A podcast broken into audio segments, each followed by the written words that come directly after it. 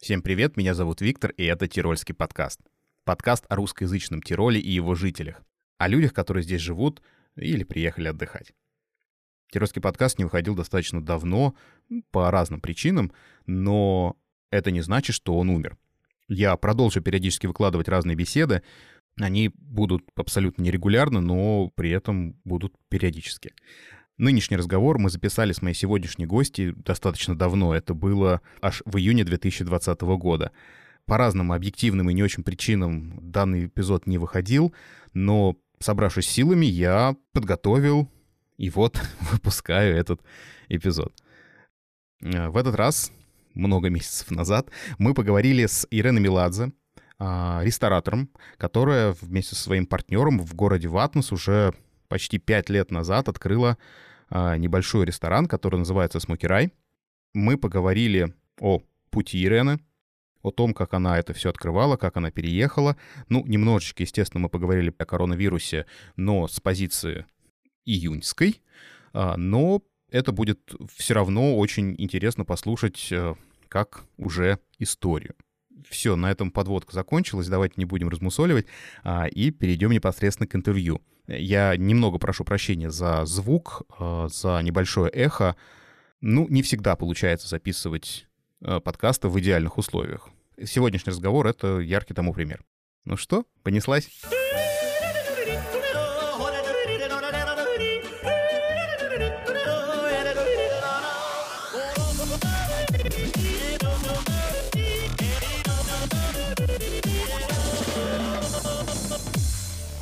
Так, ну что, давайте знакомиться.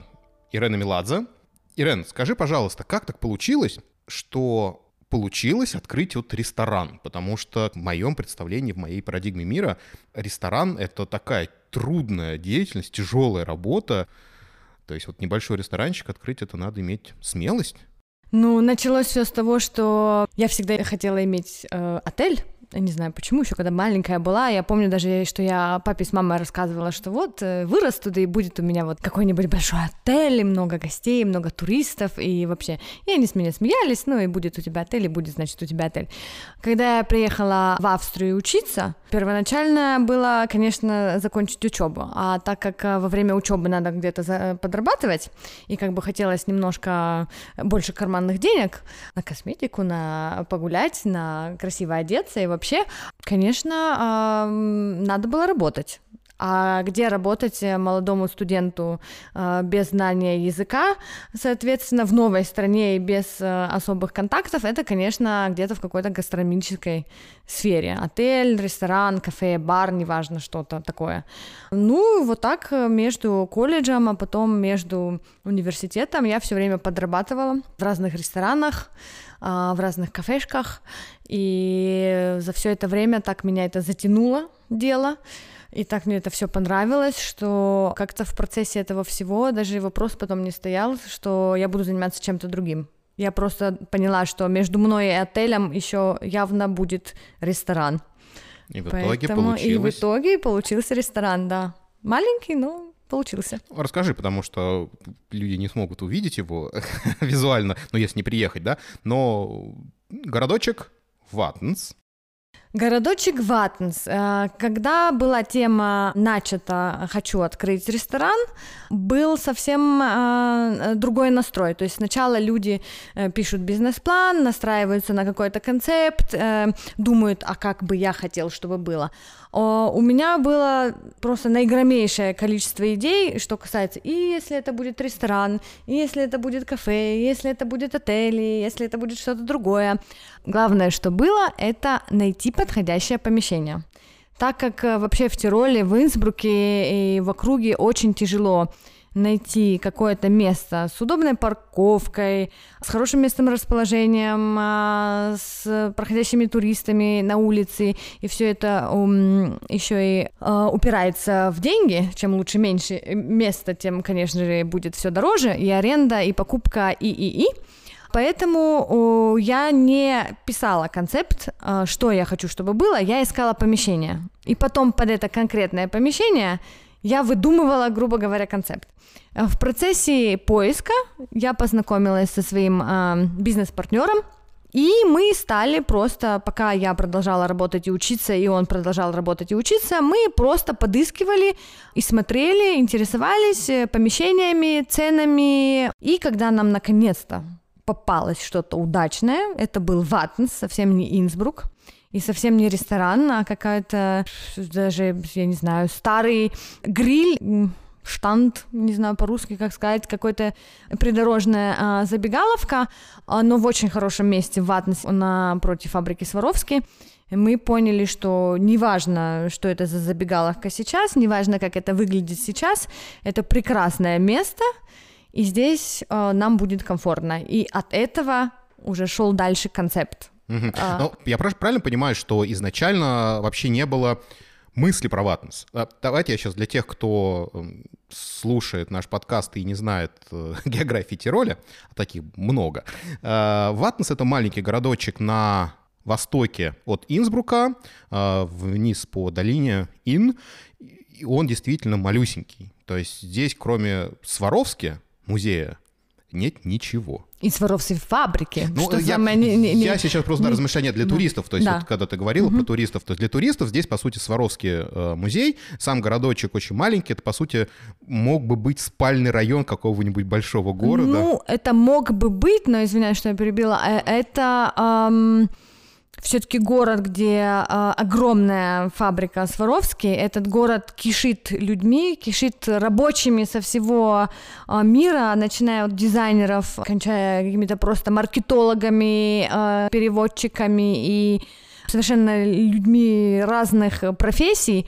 И для такого маленького очень города здесь очень большая кипит гастрономическая жизнь. В таком маленьком Ватнсе на буквально 7 тысяч человек да, а, минимум, такое, да. минимум, а, который я сейчас насчитываю, 19 ресторанов. Это очень много. Серьезно, 19? Да. А, просто э, мы как раз с супругой жили в Ватнесе года 4. Мы недавно переехали в Халендероль. А, и вот мы, ну, 19 точно не, не были в 19 ресторанах. Да, потому что люди даже не подразумевают, что здесь такое огромное количество просто общепит на общепите, ресторан на ресторане. Но вот когда заходишь в TripAdvisor как турист, да, оно тебе показывает один из 19 или два из 19. То есть в Атнесе минимум 19 насчитанных mm. ресторанов TripAdvisor. Слушай, ну это же получается э, огромная конкуренция. Да. Получается. И в Атенсе э, достаточно совершенно всего. Поэтому вторым э, шагом к возрождению конкретно нашего концепта было то, чтобы пройти по Ватнесу и посмотреть, что здесь уже есть, и сделать что-то, чего здесь нету. И мы, конечно же, несколько дней э, занимались, грубо говоря, хождением по ресторанам, рассматривая карты меню, карты напитков, э, везде все пробуя, смотря на цены. То есть потом уже появился вот этот второй э, шаг, как в каждом классическом бизнес-плане, так, надо пройти по рынку и посмотреть, что везде, где предлагается, и по каким ценам все сравнить, все посмотреть, все оценить, и, исходя из этого, делая выводы, создать что-то свое. И потом мы поняли, что это не будет, ну, мы всегда знали, что это не будет пиццерия, но мы еще раз в этом убедились. То есть мы не будем э, какими-то не итальянцами, которые хотят продавать итальянскую кухню. А таких много же. Да, таких много. Мы не будем, э, хотя Филипп э, тиролец, а я все-таки нет, какими-то псевдо-тирольцами, которые будут национальную еду продавать э, и производить. Мы не будем, ни в коем случае, конечно, кебабом, а, мы не будем рыбным рестораном. И, и, и из вот этих всех исключений зародился наш концепт, который был основан еще на том, чтобы все-таки оставаться региональными и предлагать гостям все-таки то, что а растет э, в Инсбруке, Ватнесе, Тироле, то есть прямо перед нашими глазами, перед нашим носом, то есть ничего не выдумывая, У тебя оставаясь... перед, э, перед входом растет персики? Да, у меня растут персики, у нас А у нас, всё. у нас этот, на участке ябло, яблоня, яблоня огромное, да. яблоко. То есть мы хотели Back to the Roots э, сделать что-то очень простое, но с э, каким-то оттенком все-таки э, новизны. То есть мы не изобретали велосипед, мы не изобретали бургеры, мы не изобретали ребрышки или все, что у нас есть в карте, но мы решили этот концепт сделать так, чтобы это было что-то все-таки похожее на региональное. Если у нас бургеры, то у нас хлеб от пекаря, который уже в третьем поколении пекарь тут в Атнесе. То есть э, работать с даже не фирмами, а, скажем так, с э, маленькими производителями, семейными производителями, э, с фермерами, со свежими овощами, фруктами, с мясником, который тоже тут уже в Атенсе в третьем-четвертом поколении. И когда мы произвели какое-то исследование в Атенсе, то здесь все предлагается, и кто здесь живет, и какие люди здесь ходят гулять, и что они производят, мы э, пришли к очень, на наш взгляд, классному концепту. Озвучь. Озвучь. Мы открыли, э, ну, бюргерную сказать, наверное, будет мало, а, скажем так, такой гриль-ресторан, мой деловой партнер своими руками построил смоука, или, как говорится, коптильня а, по-русски. Коптильня, да. То есть э, у нас не просто бургеры, не просто мясо, мы все коптим. Мы коптим не только мясо, мы коптим, а то также и рыбу, и овощи, и все, что нашему шеф-повару просто придет э, в голову, что ему фантазия позволит. Все крутится вокруг нашей коптильни. В основном это, конечно, стейки, ребрушки, бургеры, рыба. Все-таки рыба, да? Да, и рыба тоже, но рыба э, тирольская речная. А, ну, я в данном случае не удивлен, потому что, например, Поэтому... а, у нас в соседнем доме выращивают э, креветок. Поэтому, пожалуйста, высокогорные креветки тоже возможны. Возможны. В Тироле на самом деле возможно очень многое, что раньше даже не могло подуматься. Угу, угу. Поэтому... Слушай, а вот э, сложно было, то есть я понимаю, да, то есть вы решили э, такой а-ля натурель э, делать, то есть не закупаться там в гипотетическом метро, а вот действительно работать с местными фермерами, хозяйствами и с маленькими мануфактурками.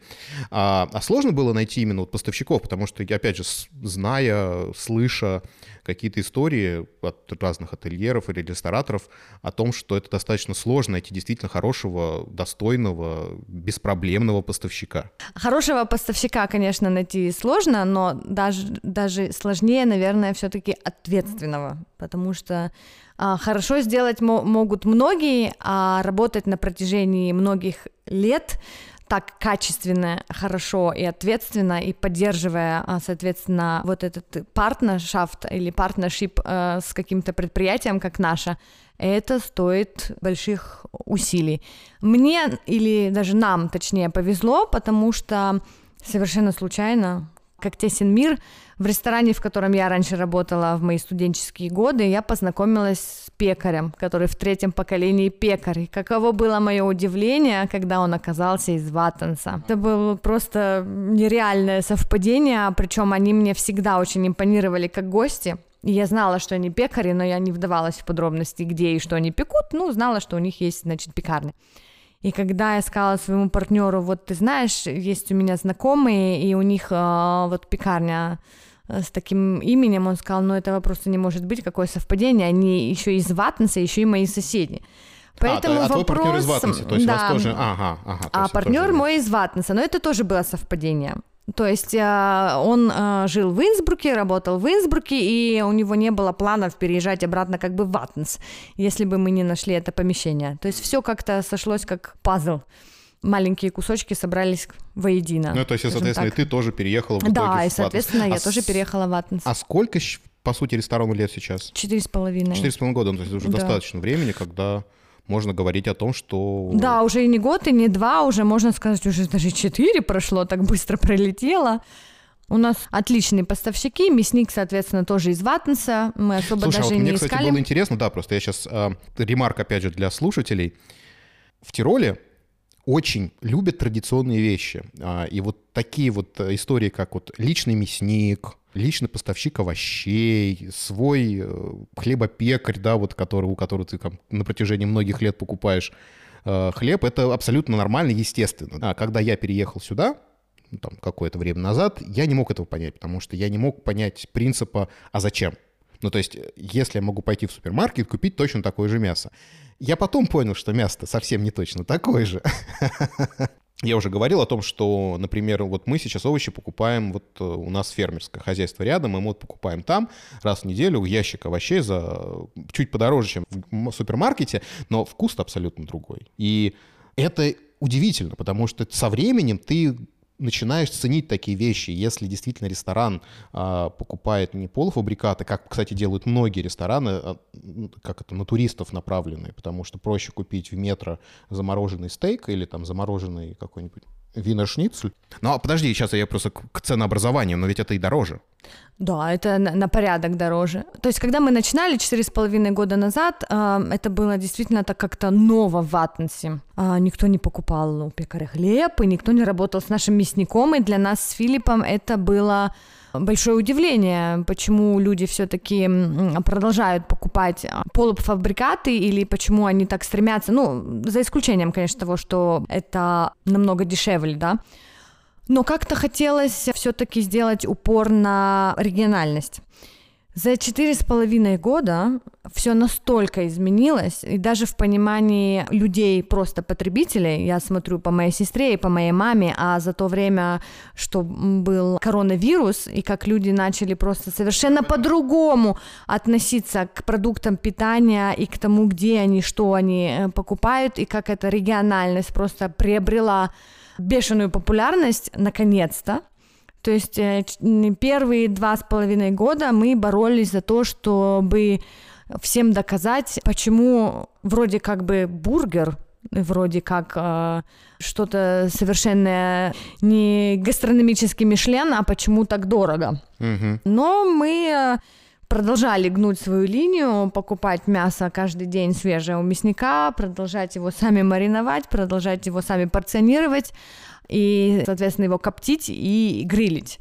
И угу. вот э, по истечению четырех с половиной лет мы можем э, с достоинством сказать, что мы продержались эти четыре с половиной года. Мы доказали, по крайней мере, Ватнсу, наше право на существование, и что все это э, оправдано, и цены оправданы, и качество оправдано. Это просто круто. Ну и давай сейчас вот я заезжал с тобой вот как раз в ресторан, чтобы на запись поехать.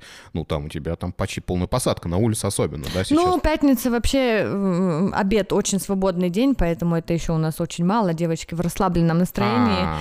И пятница вообще день очень расслабленный, и мы очень радуемся приходу пятницы, потому что в пятницу не надо бегать, в пятницу никогда не бывает полно и в пятницу в обед а, можно все приготовить к пятнице вечеру, и все пьют спокойно кофе, и у кого нет стресса. То есть пятница обед это вообще просто для нас манна небесная, мы ждем его всю неделю эту При пятницу. этом, когда я вот пришел, я вот понял, что действительно много мест занято, и все как бы движуха есть постоянно. Ну, движуха есть, но это, да, это, это всегда хорошо, но это мы еще в расслабленном настроении. Ну, это круто.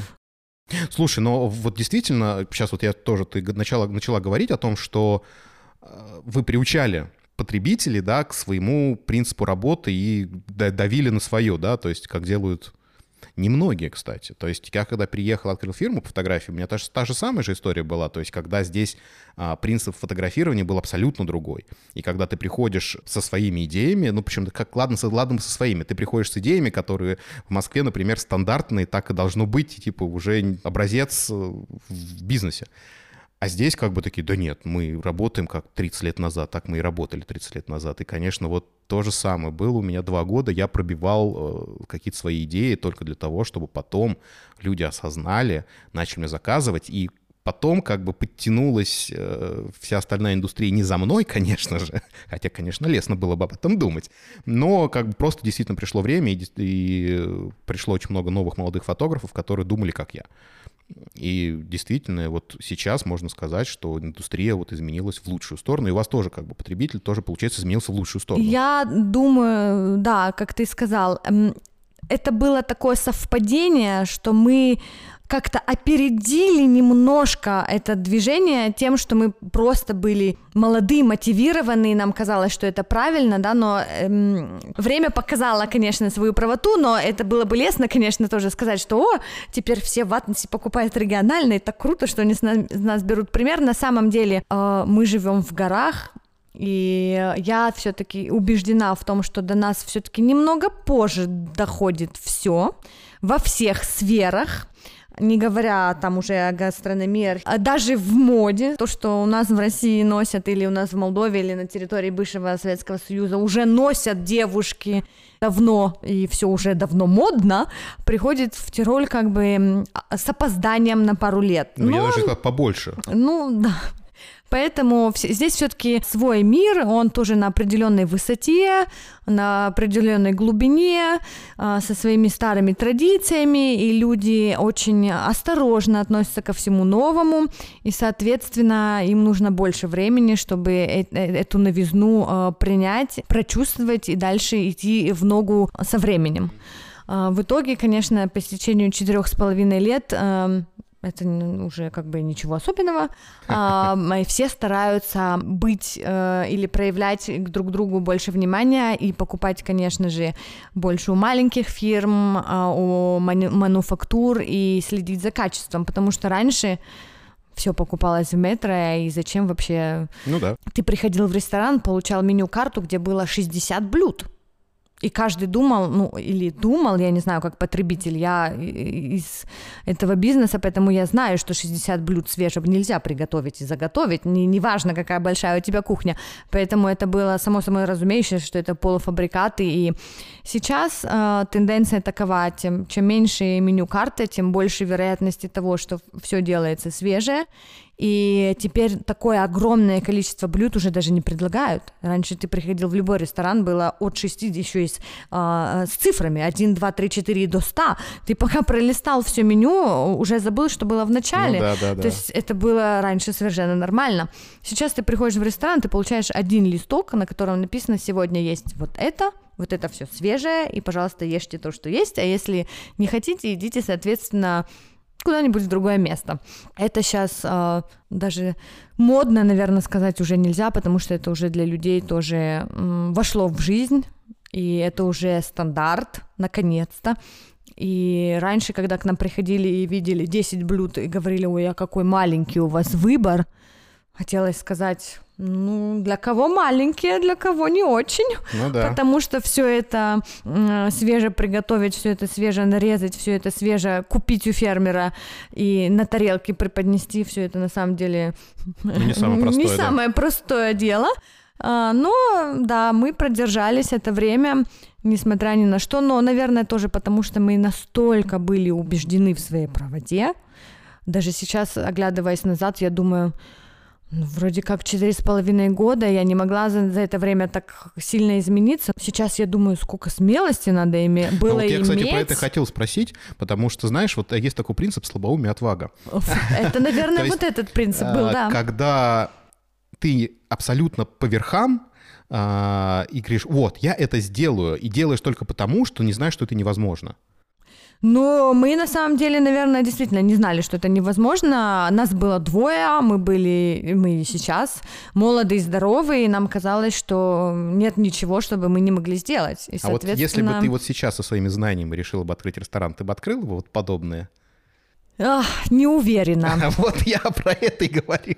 И как круто, что вот эта вот э, отвага, она позволяет делать э, такие вещи. Ну, отвага была подкреплена еще, конечно, большим знанием, потому что мы были в друг друге уверены, мы, у нас было много опыта в ресторанном бизнесе, мы работали, то есть отвага была не просто я вот сегодня утром встал, и я решил, что я открою ресторан. У нас было много опыта, и мы были в своем опыте уверены, мы на своем опыте тоже много чего наблюдали, поэтому все это было подкреплено. К тому же и у меня, и у Филиппа а, здесь семья, которые были готовы помочь, и которые были готовы этот энтузиазм поддержать, поэтому мы еще были подкреплены каким-то бэкграундом и задним таки, такой поддержкой. То есть Слушай, мне... ну это вообще очень круто, это очень важно, То есть деле, когда, когда мне моя сестра родная говорит, что неважно что, неважно как, если мне придется обучиться делать кофе, носить тарелки, я тебе помогу, то это круто. Да, безусловно. То есть сестра, которая готова поменять свой ритм жизни и сказать, что ну люб... ты начинай, ты делай, ты уверена, а если тебе нужна будет помощь, у нас есть две руки и две ноги, и мы поможем, то это, конечно, конечно, совершенно другое, чем э, когда ты один. Да. Соответственно, да. у меня была сестра э, и мама, и папа, которые помогали у Филиппова. Есть и была сестра, которые бы поддержали в любой момент. Поэтому мы были достаточно избалованными и могли себе позволить такую роскошь сказать, сегодня мне нужна помощь, давай-ка поднимайся и помоги, будь да. добр, раз обещал. Не, ну в данном случае а, вот а, важна не сколько помощь, сколько желание помочь. То есть ты знаешь, что у тебя есть э, тылы, которые тебя всегда выручат. И это, кстати, само по себе окрыляет и само по себе дает сил. Э, по-любому, потому что в итоге э, мы, конечно, воспользовались тоже услугами предложенными, и нам нужна была помощь, но само ощущение того, что помощь в любой момент может быть оказана или в любую секунду будет тебе предоставлена, это, конечно, совсем другое ощущение. Ты начинаешь совсем по-другому, у тебя намного больше э, мотивации, намного больше уверенности в себе. Да. И нам помогали все, нам предлагали помощь все, мои друзья. Наверное, тоже потому, что они знали, что у нас все получится. Это, конечно, когда тебя еще и так уверяют тоже в твоем успехе, то ты совершенно по-другому начинаешь. А, когда мы ехали, ты говорил о том, что у вас в основном гости — это постоянные клиенты, которые знакомые знакомых, знакомые знакомых, знакомые друзья друзей и так далее. То есть какое-то некое такое сообщество вокруг э, ресторана, которое вот уже постоянно люди приходят. И, в принципе, как понимаю, туристов у вас достаточно мало. Туристов э, у нас сравнительно мало, приходят только те туристы, которые читают какие-то отзывы через TripAdvisor, и эти туристы всегда не говорят по-немецки, не говорят по-английски. Это в основном посетители э, музея Сваровски, это много очень азиатов, очень много из Индии э, туристов, и в основном это э, такие клиенты, которые приходят, и они не знают, чего они хотят. Они вот посмотрели картинки в интернете, и э, их всегда много, они не, не всегда резервируют, то есть они ошарашивают тебя своим э, приходом, и потом им нужно сразу предоставить место, сразу приготовить и сразу и быстро и все одновременно и они, конечно, выбивают немножко Стрессовые. из колеи, и потому что они просто делают очень много стресса. Мы, конечно, любим туристов, но но не всех. А, но мы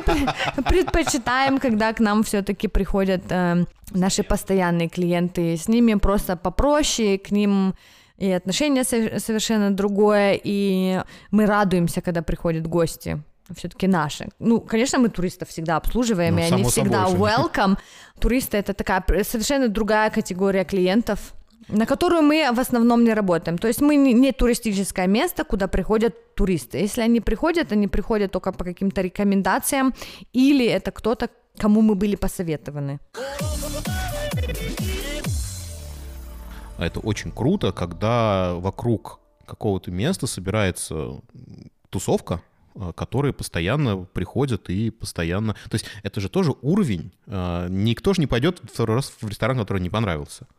Нет, точно не пойдет. Ну вот и все, вот, вот и причина. Хотя я первый человек, который всегда уговаривает всех пойти второй раз в ресторан, который не понравился. Дать шанс второй, что ли? Да, потому что я всегда говорю, что в ресторан можно прийти очень не вовремя, и первое впечатление может быть неправильно создано обо всем, потому что ты мог просто попасть в какую-то колею, а, когда просто был не, не твой день или не день этого ресторана. Я всегда за то, что э, если тебя обслужил официант, который не был очень приветлив, то, может быть, у него, как у всех у других, был тяжелый день, и ты просто попал по горячую руку.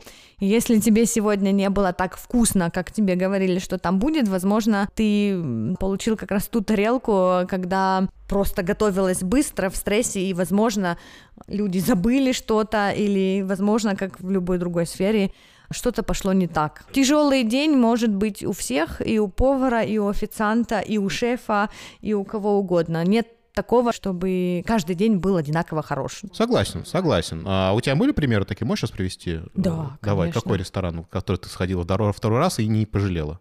Не вспомню ну, сейчас, ладно, на, ну на, на, на, на быстро не вспомню. Но я э, хожу всегда минимум два раза. М. Поэтому, Ну, это похвально, это похвально. Поэтому, да, это одно- однозначно. То есть не было такого, чтобы я была настолько чем-то не удовлетворена, чтобы я сказала, все, я туда больше никогда не пойду. То есть для этого нужно действительно очень Чтоб тебя много. балкой придавило, да? Да, чтобы, просто не просто был невежливый официант, чтобы совпала просто целая серия событий, которые бы так это что-то от этого ресторана отвратили, чтобы я туда просто не пошла. Но такого не случалось. Я к э, всему могу найти оправдание, наверное, просто я, я такой человек. Слушай, давай сейчас немножечко перенесемся еще подальше в прошлое. А, Расскажи, пожалуйста, как получилось, что ты оказалась в Тироле? То есть я понимаю, ты приехал сюда по учебе. Почему Тироль? Я всегда хотела заниматься гостиничным делом, а когда мне было 18 лет, и я заканчивала бакалавриат, в Молдове не было предоставлено университета или какого-то учебного заведения, которое бы вообще учило туризму. То есть туризм и Молдова э, в мои 18 лет это было просто что-то нереальное. Если даже был какой-то факультет по туризму, он был либо не очень занят, либо совсем не популярен, либо-либо. А, И, соответственно, то же самое было во всех других возможных странах, э, где бы я могла учиться. Ты приехала из Молдавии, а, из Кишинева, э, столица, да, все-таки, да. А, Сколько там сейчас населения там? Не маленький город. Ну, раньше Кишинев был э, город-миллион, как бы, как или миллионник, как Мгм, раньше мгм. говорили. Сейчас, с учетом того, как все разъехались, я думаю, что 700 тысяч. Я это просто так, я всегда уточняю, потому что а, всегда интересна мотивация людей, которые переезжают, переезжают из больших городов в маленькие деревни. То есть, а, опять же, если мы сейчас сравним, сравним с Кишиневым там многолетней давности, да, там, миллионник, из которого ты уезжала, ты приехала в Инсбрук, в котором 100 тысяч. Ну, к этому нужно добавить то, что до этого моя старшая сестра Тамара уехала уже учиться в Вену. Опять же, есть, Вена — это а, большой город. Большой, ну, у, у нее специальность такая, все-таки учиться в консерватории по балету это не в деревне, как К говорится, сожалению, да. к- или к счастью, не А, знаю. Да. А, то есть э, Тамара э, уехала первая учиться в Европу, и потом, когда она уже несколько лет проучилась, как-то было ясно, потому что моя мама была такая проевропейская, что надо все-таки продолжать учебу и мою тоже в направлении а, Европы. Ну и, наверное, в направлении все-таки Австрии, потому что Тамара уже живет на территории Австрии, и она, соответственно, может мне в чем-то помочь, Мгм. соответственно. И поэтому ты поступила в другой конец страны, да? Ну, ам, колледжи с упором на туризм и гостиничное дело, они были очень известные, конечно, в Тироле и в Швейцарии. Швейцария была Очень по дорого. деньгам вообще просто не потянуть моим родителям на тот момент, и это даже не обговаривалось. Ну да. Поэтому второй после э, Швейцарии такой знаменитый регион, где изучают туризм и гостиничное дело, был Тироль в Австрии. да. Ну, вообще, да, логично. Тироль, Поэт- в принципе, Да, поэтому ту- туристический регион.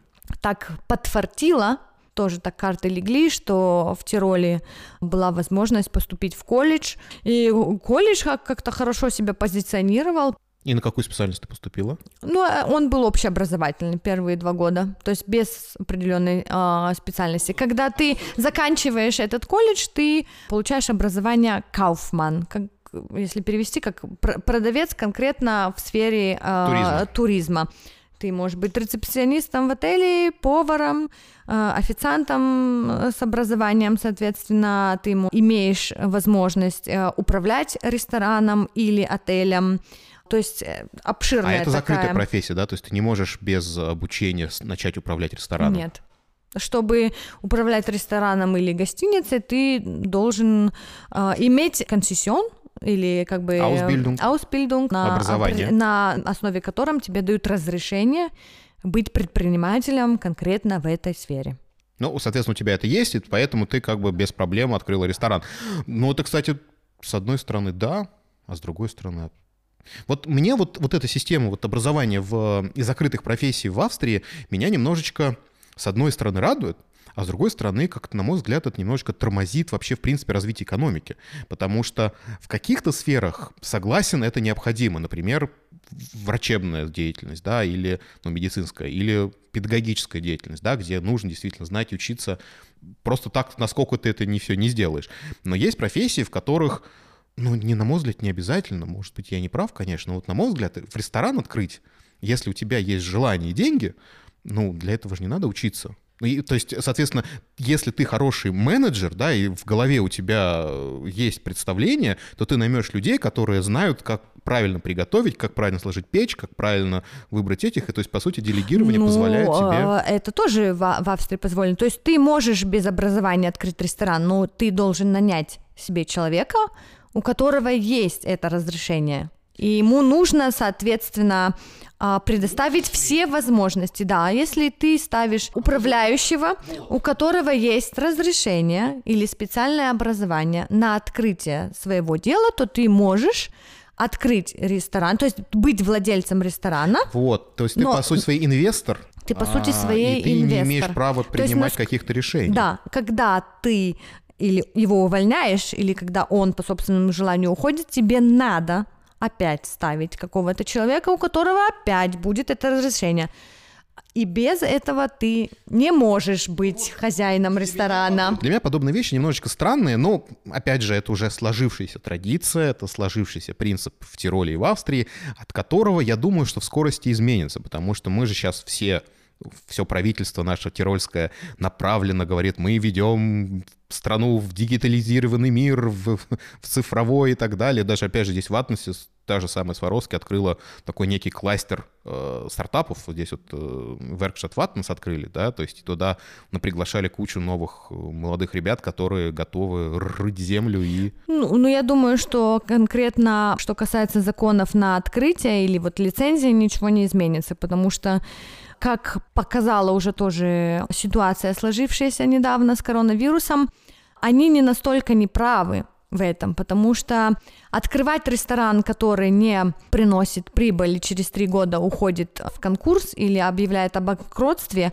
наделав при этом кучу долгов государству, не имеет смысла. То есть Австрия, и что, собственно говоря, я считаю как привилегия, позволяет тебе отучиться, иметь лицензию, открыть свое дело и показать, на что ты способен. То есть, что значит показать, на что ты способен? Ты должен быть а, налогоплательщиком, и ты должен иметь долгов, и ты должен платить всем зарплаты, и по стечению первых трех лет, когда тебе еще даются какие-то льготы, как молодому предпринимателю... Ну, я в курсе, да-да-да, мне тоже не давались. Да, э, после, по стечению этих трех лет ты должен все как бы выплатить и стартовать уже совершенно по-другому в четвертый год, да. И, как показывает практика, люди, у которых даже было разрешение на работу, или те, которые воспользовались э, возможностями других людей или лицензией других людей, они за эти три года или объявляют о банкротстве, или закрываются с большими долгами, потому что они просто не могут потом дальше деньги, выплачивать, да, да, которые необходимы. И, конечно, зачем держать на рынке такие мины такие замедленного действия. Мины да. Э, медленного действия, потому что это не имеет смысла. То есть такие заведения, которые приносят только убытки или не могут держать себя на плаву, они не должны существовать. И как сейчас показывает опыт, каждому дается возможность себя реализовать, но те, которые не могут, или которые по каким-то соображениям у них это не получается, они вынуждены закрыться. То есть я согласен и да, и нет. Есть два примера больших ресторанов, очень известных, один в Инсбруке, другой в Халлин-Тироле, э, которые закрылись с большим скандалом. Выяснилось, что они не могут просто дальше существовать. Это было незадолго до карантина. Э, то есть о том, что вот они объявляли о банкротстве, хотя уже там, многолетиями работали, но вот э, действительно какая-то экономическая составляющая не дала им возможности развиваться дальше или что-то. И, в общем, слава богу, сотрудников сохранили, там эти рестораны кто-то перенял, но тем не менее, вот даже не застрахованы от этого люди, которые в бизнесе уже много-много лет. Ну, я считаю, что это те люди, которые очень много лет сначала хорошо работали, потом, конечно, работали за счет своей хорошей репутации, потом, возможно, стали как-то накапливать долги, и когда случился такой кризис, уже не имели просто возможности из этого кризиса выйти Нет, нет это без... было как раз до кризиса, то есть, ну, ну или, ну, возможно, да, да, да, да просто ну, потом не смогли э, удержаться, такой. да, такой снежный ком, который как бы накопился с течением какого-то. Э, Но у вас ну, все хорошо в этом отношении. Ну, пока да. Пока, пока да. Пока мы не собираемся закрываться, и пока нам это, грубо говоря, не грозит. Но было очень много возмущений на тему тоже среди наших знакомых, у которых тоже какие-то заведения Вот э, кто-то получает помощь от государства, кто-то не получает помощь от государства. Кризис, коронавирус, э, локдаун, все закрыто, вы были закрыты там 3 или 4 месяца. А Как вы пережили эту, это Мы время? были на доставке каждый день, просто delivery сервис нон-стоп. Мгм. И покупали. Да. Мы ездили целыми днями, поэтому По мы... Ватнесу или дальше? по Ватнансу и даже до Инсбрука. Э, Ну, для, до Инсбрука, конечно, только для очень особых клиентов, потому что они знают, что если до Инсбрука ехать надо 20 минут, то, соответственно, они не ожидают э, прямо с печки очень горячее. Каким-то посторонним э, людям, то есть это было не само собой разумеющееся, что мы делаем доставку в Инсбрук. Мы делали доставку максимум до Халя, и это тоже где-то 5 километров. Для тех, кто не знает географии, это где-то 5 километров от да, Ватнеса. а, и тоже до Халя уже для постоянных клиентов, которые тоже с нами уже работали и знают, какое у нас качество, Мгм. и знают, э, что может произойти, если что-то э, будет э, или пойдет как бы не так. Да, То есть понятно. те, которые знают, где они заказывают и с чем они имеют дело. А легко вы переключились на доставку или это все-таки сопровождалось какими-то проблемами? Очень легко, и только тоже было благодаря Филиппу, э, когда объявили о том, что с понедельника следующей недели, 16 числа марта, а, будет весь общепит будет работать только до трех. А, Это было в пятницу в 12. Он сразу сказал, неважно до трех или не до трех, завтра суббота, я еду в метро, и мы покупаем все, что касается Доставочных а, вот этих доставочных материалов. И прямо с понедельника, они уже в воскресенье сказали, что все, Закрываем? закрываем завтра. Мы были в полном вооружении благодаря тому, что он так быстро среагировал. И мы не были ни одного дня закрытым. То есть какие-то другие заведения две недели смотрели, три недели смотрели, как эта ситуация прояснится. Мы ничего не ждали, мы не рассчитывали ни на какую большую помощь, о которой говорилось как бы по телевидению. Мы знали, что мы открываемся в понедельник, и мы просто переходим в новый режим работы. И Мгм. нам нужно просто работать по-другому. Это энное количество времени, насколько это затянется. Поэтому мы никого не увольняли. Никто мы не уходил там на от- в Никто отпуск? не уходил в отпуск, мы все работали в нашем режиме все это время. Слушай, ну это как же круто. То есть я в данном То случае есть, вас э, могу только поздравить с этим, потому что это ну, реально очень важно, до какой степени нужно получить доверие гостей, людей, а, что они прям звонили и заказывали. И вы привозили им еду. Слушайте, ну это прям, ну, прям супер. Гости проявили себя, конечно, тоже с очень хорошей стороны. Мы это очень часто обсуждаем, что все-таки наши гости — это лучшие гости, которых можно было себе придумать, потому что они звонили, они заказывали, заказывали часто, заказывали много, были терпеливы к времени доставки, были рады, что им все привозят, они были очень благодарны. И э, что бы мы без них делали? Ну да, да я просто Собственно тому, говоря, что то это есть круто. спасибо им, что они есть, потому что без них кто бы знал, что бы сейчас было с нами. Сейчас ты э, говоришь, когда э, и у тебя появилась вот эта вот э, очень типичная тирольская «кх». Я за собой тоже периодически это замечаю, э, потому что вот я тоже иногда говорю, то есть вот э, Халин Тироль, да, по-русски, да, а то я Халин Тироль говорю, то есть даже иногда за собой не замечаешь вот это вот традиционное. Ты, тебе сложно давался немецкий язык? Я очень много говорю, поэтому... Понятно, я про начало Нет, говорю. я вообще просто А. по натуре, даже по-русски очень много говорю. Достаточно коммуникабельный человек с детства, поэтому для меня это было думаю, что небольшой проблемой. Я говорила просто все, даже если неправильно. Мне было просто все равно, говорю я правильно или неправильно. Я вот говорила все, что слышала, я понимала и не понимала. И разъяснялась на руках, и на бумажках, и на листочках, и все меня понимали, и я всех понимала, и, и это было иногда смешно, и до сих пор мне вспоминают мои друзья, с которыми я дружу уже почти 13 лет как я говорила и как я писала, и как это было все мило и смешно, но я думаю, что мне это очень помогло. То есть не, я не, имела комплекса, как многие. Я учу язык, и мне страшно говорить неправильно, поэтому я лучше ничего не скажу, прежде чем я скажу неправильно.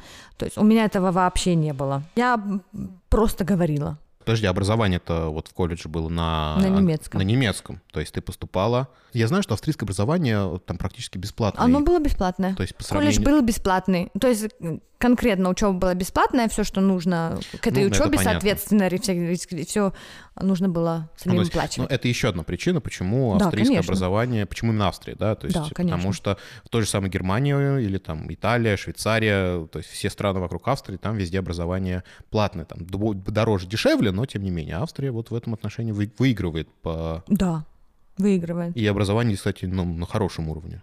Да, по Европе считается хорошая. В любом случае, те, кто э, тут э, сдают и университеты заканчивают, да, прекрасный медицинский, прекрасно архитектурный, вообще общеобразовательный, ну, университет не, не считается плохим, поэтому А, Задам вопрос такой: мечта детства осталась? Отель все еще хочется? хочется. Серьезно? И все никак не перехочется. Ну вот у меня просто в последнем, в предыдущем выпуске, в последнем ребята рассказывали, они купили отель как раз в Питстале, и вот рассказывали свои какие-то вот истории по этому поводу. Опять же, это все не, не просто. Вот, вот ресторанный бизнес, да, потому что э, я в свое время занимался организацией мероприятий, и меня вот что реально вымораживало, что бесило прям со страшной силой, это то, что ты зависишь от людей. То есть ты свою работу можешь выполнить идеально, но если какой-то подрядчик, поставщик, там, не знаю, кто-то еще косанет чуть-чуть, вот, ну, не вовремя привезет, у тебя вся цепочка твоя рушится, виноват ты, а при этом ты понимаешь, что ты не виноват, ты все сделал правильно. И вот этот вот человеческий фактор меня, вот он вымораживал. И поэтому сейчас максимум, что меня может подвести, это моя техника. И у меня там дуб- дубляж на дубляже, э, это, да, моя такая легкая паранойя, и там вторая, третья, четвертая камера. Отельный и ресторанный бизнес — это вот та история, где человеческий фактор играет очень большую роль. Вообще в сфере обслуживания человеческий фактор имеет огромную роль, то есть везде. И, конечно, с этими проблемами они будут всегда. С ними надо будет всегда а, мириться, и к ним надо быть всегда готовым. То есть требуется не просто организация, а двойная и тройная организация. Вот я могу тоже сказать, что я, наверное, немножко параноик. Я никогда не рассчитываю на то, что все придет вовремя и все и, и все будет так, как я заказала. Поэтому я каждый раз, делая какой-то заказ, я ловлю себя на мысли о том, что я подстраховываюсь. Когда я пишу э, рабочий план для сотрудников, я всегда подстраховываюсь на 2-3 часа каждому. Мой деловой партнер м, не очень организован в этом плане, а поэтому... Вот, то есть у вас такая синергия, да? То есть он как-то может резко принимать решения, например, вот, да, а ты вот как-то вот... Да, он совершенно может быть не организован, как я, да, и наоборот, человек, который приносит в любую организацию сплошной хаос, но при этом он а, очень быстро реагирует на все изменившиеся внешние факторы, то есть его реакция моментальна.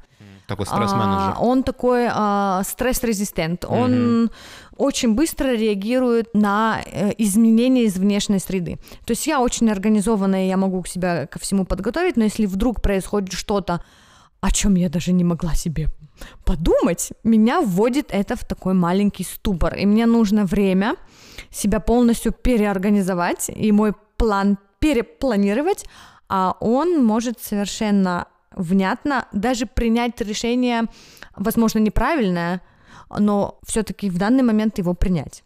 То есть пока я подумаю, и вот это время это все займет, он тот, кто э, экстренно всегда на старте. Ну, то есть такая вот совместная работа, которая э, лучшие стороны ваши вытягивает вперед. Это круто. Ирам, спасибо тебе огромное, что согласилась пообщаться. А, Дорогие друзья, если вдруг вы будете отдыхать в Тироле, когда наконец-то откроют границы, а, и будете в Атнесе в музей Сваровский и захотите покушать, не идите в ресторан Сваровский, а приходите на улицу Сваровской штрассе 1. А, В ресторан называется Смокерай. И действительно, там попробуйте традиционные блюда, С не- по традиционным подходам. да, вот, да, точно, вот традиционные блюда с нетрадиционными. Нет, там даже блюдо нетрадиционное, то есть все-таки бургер это нетрадиционное, не, не, нет. Ну, у нас есть и тирольские блюда, некоторые тоже всегда в дополнение. Вы попробуете вкусную еду из э, очень экологически чистых продуктов. Вот так. Вот. Спасибо тебе огромное еще раз. И я думаю, что мы на- надо будет, что мы как-то, я говорю, я уже говорил, да, что мы 4 года прожили в Атнесе. Так до твой ресторан не дошли. И вот сейчас самое время когда-нибудь посетить и попробовать. Да, обязательно будем ждать в гости.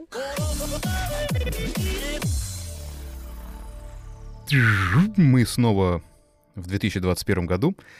А, вот такой вот замечательный разговор получился, и я считаю, что даже по прошествии такого большого времени он заслуживает внимания, чтобы его услышать. Дорогие друзья, мне очень хотелось бы знать, что это нужно не только мне, но это интересно в том числе слушать вам. А, поэтому, если вдруг вам понравился этот подкаст и этот эпизод, а, я прошу вас дать какой-то фидбэк. Можно оставлять какие-то сообщения под новостями в Фейсбуке или ВКонтакте или в Телеграме, где вы это слушаете. У подкаста есть Patreon, и если вдруг вы решите поддержать подкаст в том числе и материально, то переходите по ссылочке, которая будет в описании, и подписывайтесь, становитесь патроном. Дорогие друзья, Тирольский подкаст можно слушать вообще на всех возможных платформах, а, которые позволяют слушать подкасты. А, мы есть на таких важных платформах, как Apple подкасты, Google подкасты, CastBox, Spotify, Яндекс Музыка и множестве других. А, было бы здорово, если бы вы оставили бы комментарий а, там, где это возможно, и оценочку. В Apple подкастах, желательно пятерочку, конечно же. Было бы круто, если бы вы поставили. Тем более, что вам это ничего не стоит. Я не обещаю, что в ближайшее время выйдет новый эпизод террорского подкаста, но обязательно выйдет. Меня зовут Виктор. Всем спасибо, всем до новых встреч.